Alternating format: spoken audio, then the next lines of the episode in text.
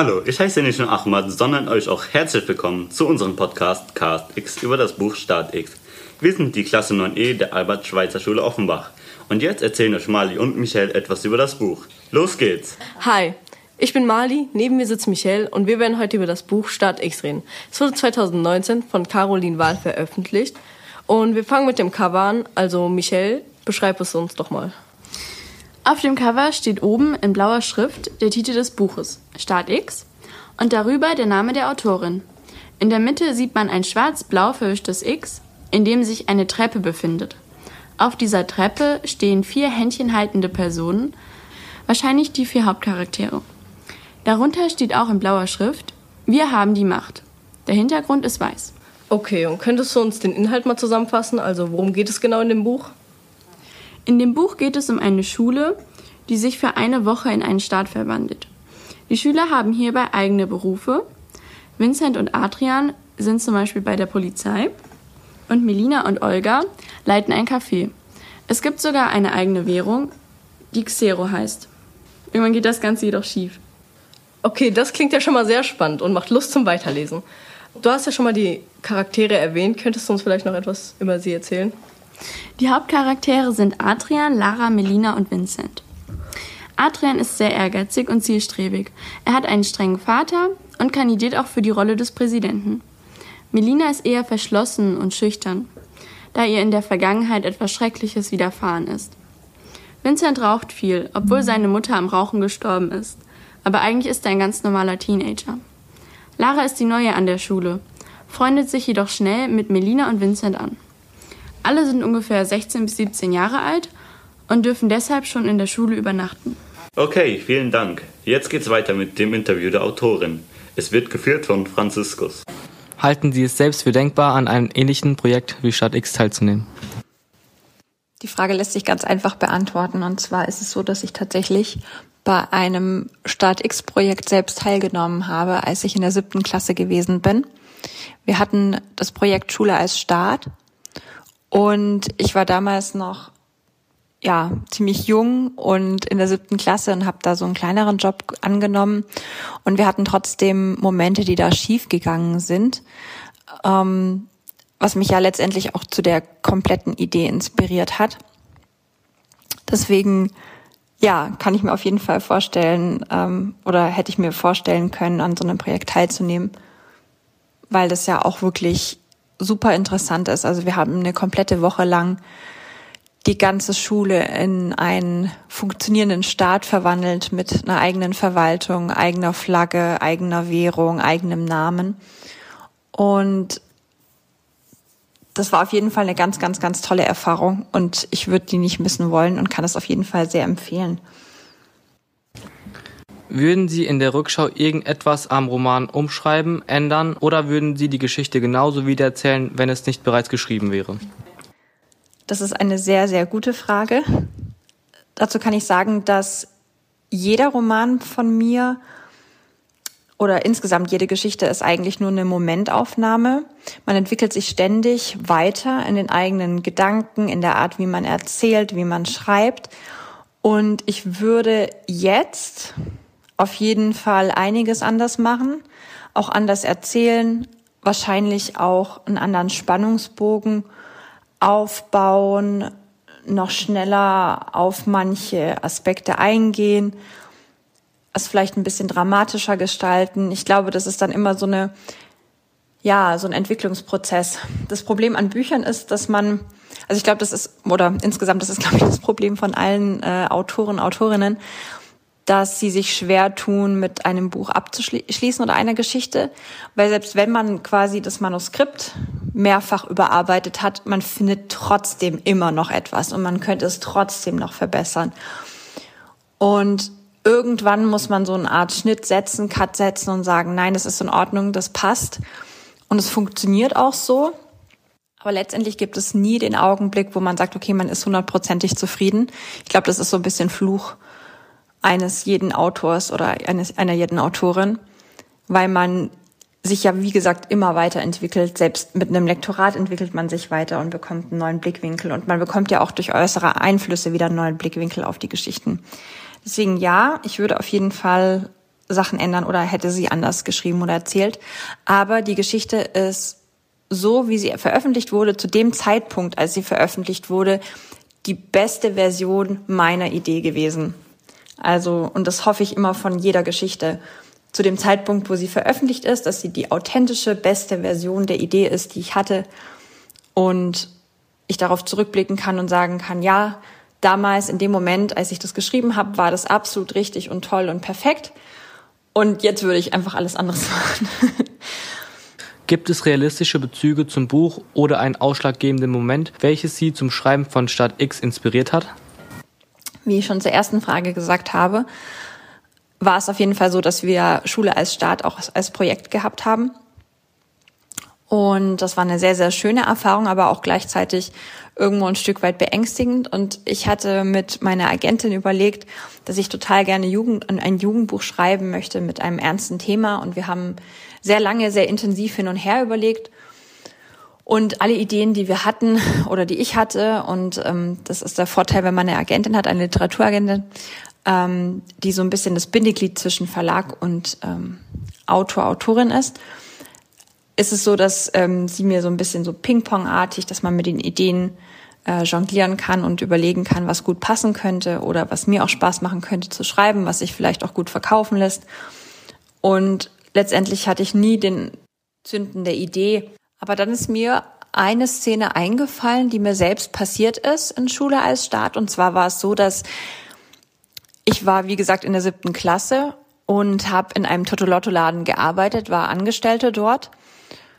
Und wir haben ja natürlich auch unsere Steuern zahlen müssen, jeden Abend oder jeden Vormittag. Ich weiß gar nicht mehr genau, wie das war. Auf jeden Fall hatten wir Steuern zu zahlen und Abgaben. Und eines Tages kam ein Polizist rein und der war, also der Schüler war ungefähr in der zehnten oder elften Klasse, also vier Jahre älter als ich, gute vier Jahre älter. Ich kannte den vom Sehen, der ist bei uns in der, also bei mir im Bus auch mitgefahren manchmal. Und er kam dann rein und hatte dann, die hatten auch so Gummiknüppel, die Polizisten, und der war ganz in schwarz gekleidet und sowieso viel älter. Und er kam auf mich zu und hat sich so vor mir auf, vor mich aufgebaut, während ich da irgendwie da stand und hat gesagt, naja, ähm, ich soll jetzt die Zusatzsteuern bezahlen und hat dabei so gegrinst und ich meinte so, ja, welche Zusatzsteuern? Es gibt ja keine Zusatzsteuern. Und dann hat er gesagt, doch, doch, es gibt Zusatzsteuern. Und ich hatte dann schon ein ganz komisches, mulmiges Gefühl dabei. Und dann hat er gemeint, ja, ich muss es jetzt bezahlen, sonst muss er mir den Laden dicht machen. Wann wussten Sie, dass Sie Autorin werden möchten? Ich wusste eigentlich schon immer, dass ich möchte, beziehungsweise es hatte für mich noch keine Bezeichnung. Ich habe eigentlich nie irgendwas wirklich gut gekonnt. Ich habe einfach immer viele Bücher gelesen, viele Geschichten geschrieben, mich in diesen Fantasiewelten verloren. Mm, ich war immer diejenige in der Schule, die die kreativen Aufgaben genommen hat im Deutschunterricht. Ich habe meinen Freundinnen Texte zum Lesen gegeben, ähm, Geschichten, die wollten dann wissen, wie es weitergeht. Und das war ein sehr, sehr schleichender Prozess. Und dann irgendwann, als dann ähm, das Internet dazu kam und dann auch noch Foren dazu kamen, Schreibforen, habe ich mich dort angemeldet und da dann meine Geschichten hochgeladen und habe da eine Resonanz bekommen. Und letztendlich war es dann einer ganz, ganz lieben Lehrerin zu verdanken, die dann gemeint hat, hey, reicht doch mal eine Geschichte bei einem Wettbewerb ein. Und ähm, ich kam gar nicht auf die Idee, sowas zu tun. Und sie hat mich aber so ein bisschen angestoßen in die Richtung. Und da habe ich dann irgendwie den vierten Platz gemacht ähm, und dann woanders nochmal einen fünften Platz und einen dritten Platz und habe dann gemerkt, hey, da ist von weiß das ich, wie vielen Einsendungen eine Rückmeldung da, dass ich das ja eigentlich ganz gut kann oder dass, dass, dass da was ankommt bei, bei der Jury und dass ich Autorin werden möchte. Beziehungsweise es hatte für mich noch keine Bezeichnung. Ich habe eigentlich nie irgendwas wirklich gut gekonnt. Ich habe einfach immer viele Bücher gelesen, viele Geschichten geschrieben, mich in diesen Fantasiewelten verloren. Mm, ich war immer diejenige in der Schule, die die kreativen Aufgaben genommen hat im Deutschunterricht. Ich habe meinen Freundinnen Texte zum Lesen gegeben, ähm, Geschichten, die wollten dann wissen, wie es weitergeht. Und es war ein sehr, sehr schleichender Prozess. Und dann irgendwann, als dann ähm, das Internet dazu kam und dann auch noch Foren dazu kamen, Schreibforen, habe ich mich dort angemeldet und da dann meine Geschichten hochgeladen und habe da eine Resonanz bekommen. Und letztendlich war es dann einer ganz, ganz lieben Lehrerin zu verdanken, die dann gemeint hat, hey, reicht doch mal eine Geschichte bei einem Wettbewerb ein. Und ähm, ich kam gar nicht auf die Idee, sowas zu tun. Und sie hat mich aber so ein bisschen angestoßen in die Richtung. Und da habe ich dann irgendwie den vierten Platz gemacht ähm, und dann woanders nochmal einen fünften Platz und einen dritten Platz und habe dann gemerkt, hey, da ist von weiß was ich, wie vielen Einsendungen eine Rückmeldung da, dass ich das ja eigentlich ganz gut kann oder dass das, das, das kommt so ein bisschen darauf an. Ich kann das gar nicht richtig festmachen. Das ist sehr, sehr unterschiedlich. Manchmal, ja, geht sehr schnell innerhalb von drei, vier Monaten. Dann noch mal eine Überarbeitung, Lektorat. Dann ist man in einem guten halben Jahr fertig. Manchmal dauert es einfach ein Jahr. Ähm, ich habe meinen ersten Roman geschrieben innerhalb eines Jahres. Der hatte so 60.000 Wörter. Das war während der Schule. Also komplett fertig geschrieben. Den zweiten habe ich dann während des, also während des Abi-Jahres geschrieben. Der hatte doppelt so viele. Der hatte 120.000 Wörter. Und da habe ich auch, ich vergesse es ehrlich gesagt immer. Also ich glaube, insgesamt waren es äh, neun Romane, die ich veröffentlicht habe. Oder sieben veröffentlicht. Nein, sieben veröffentlicht, aber geschrieben sind so um die elf. Ähm, da ver ich verliere inzwischen so ein bisschen den Überblick, weil es ja auch ein Prozess ist und ähm, für mich irgendwie auch die Bücher dazugehören, die ich nicht veröffentlicht habe, weil die ja auch geschrieben sind, aber nicht veröffentlicht. Aber ja, ich glaube, inzwischen sind es sieben Stück. Sehr interessant, Dankeschön. Nun wird vom Finn eine Textstelle vorgelesen.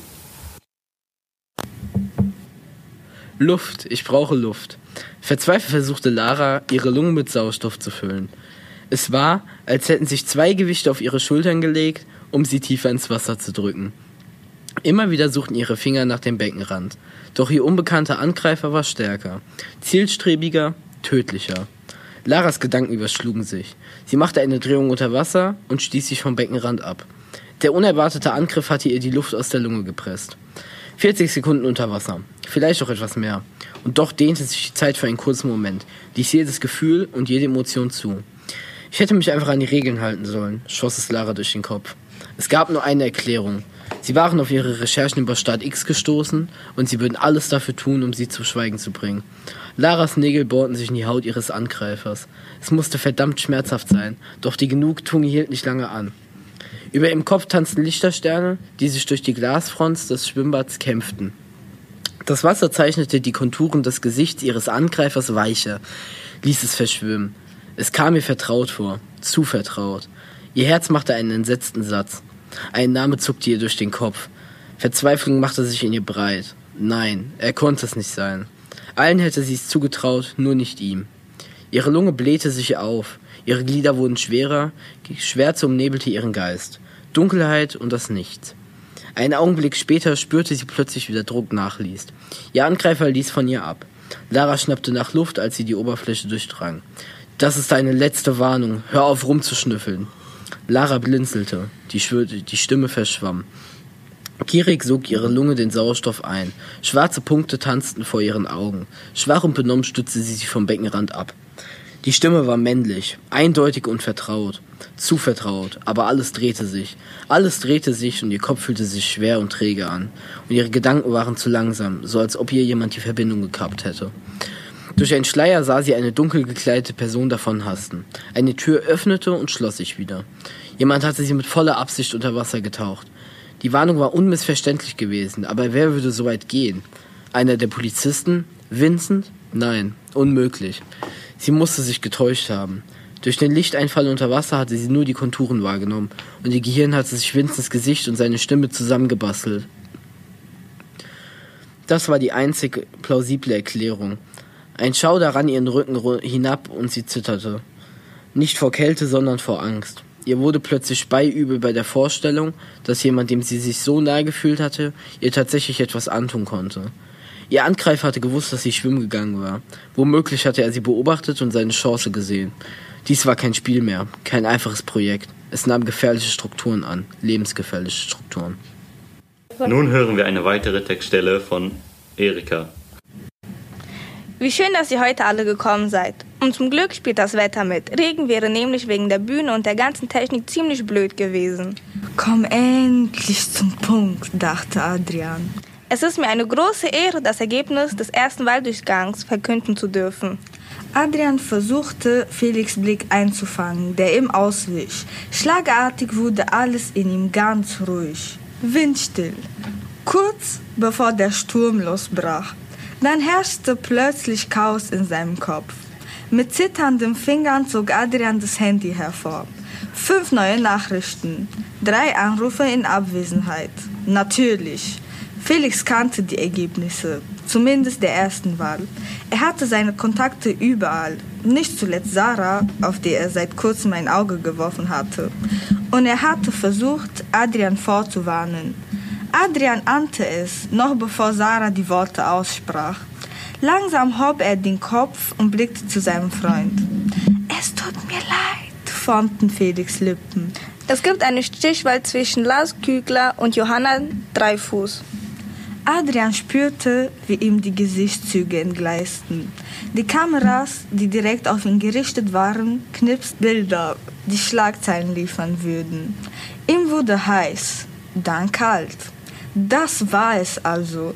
So fühlte es sich also an zu verlieren. Als ob jemand mit einer Schere da stand und seinen Schicksalsfaden durchtrennte. Kurz dachte Adrian an seinen Vater.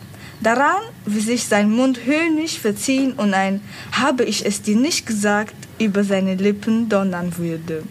Er dachte an den verärgerten Ausdruck in seinem Gesicht, die Enttäuschung, die sich zu einem Schweigen wandeln und in Nichtachtung münden würde, weil er wieder nichts auf die Reihe bekommen hatte, weil er nicht gut genug war, nie sein würde. Irgendwo in der Menge stand Melina und sah ihn an. So wie alle anderen würde sie nun endlich die Wahrheit erkennen. Vielleicht hatte sie das auch schon längst. Er war ein Versager.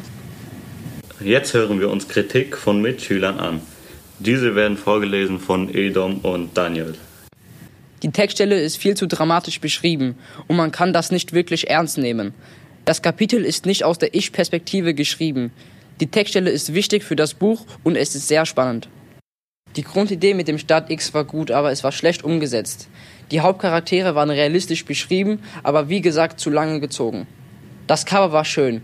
Die Perspektive von der Jugend war gut, Jugendliche wurden gut und realistisch beschrieben.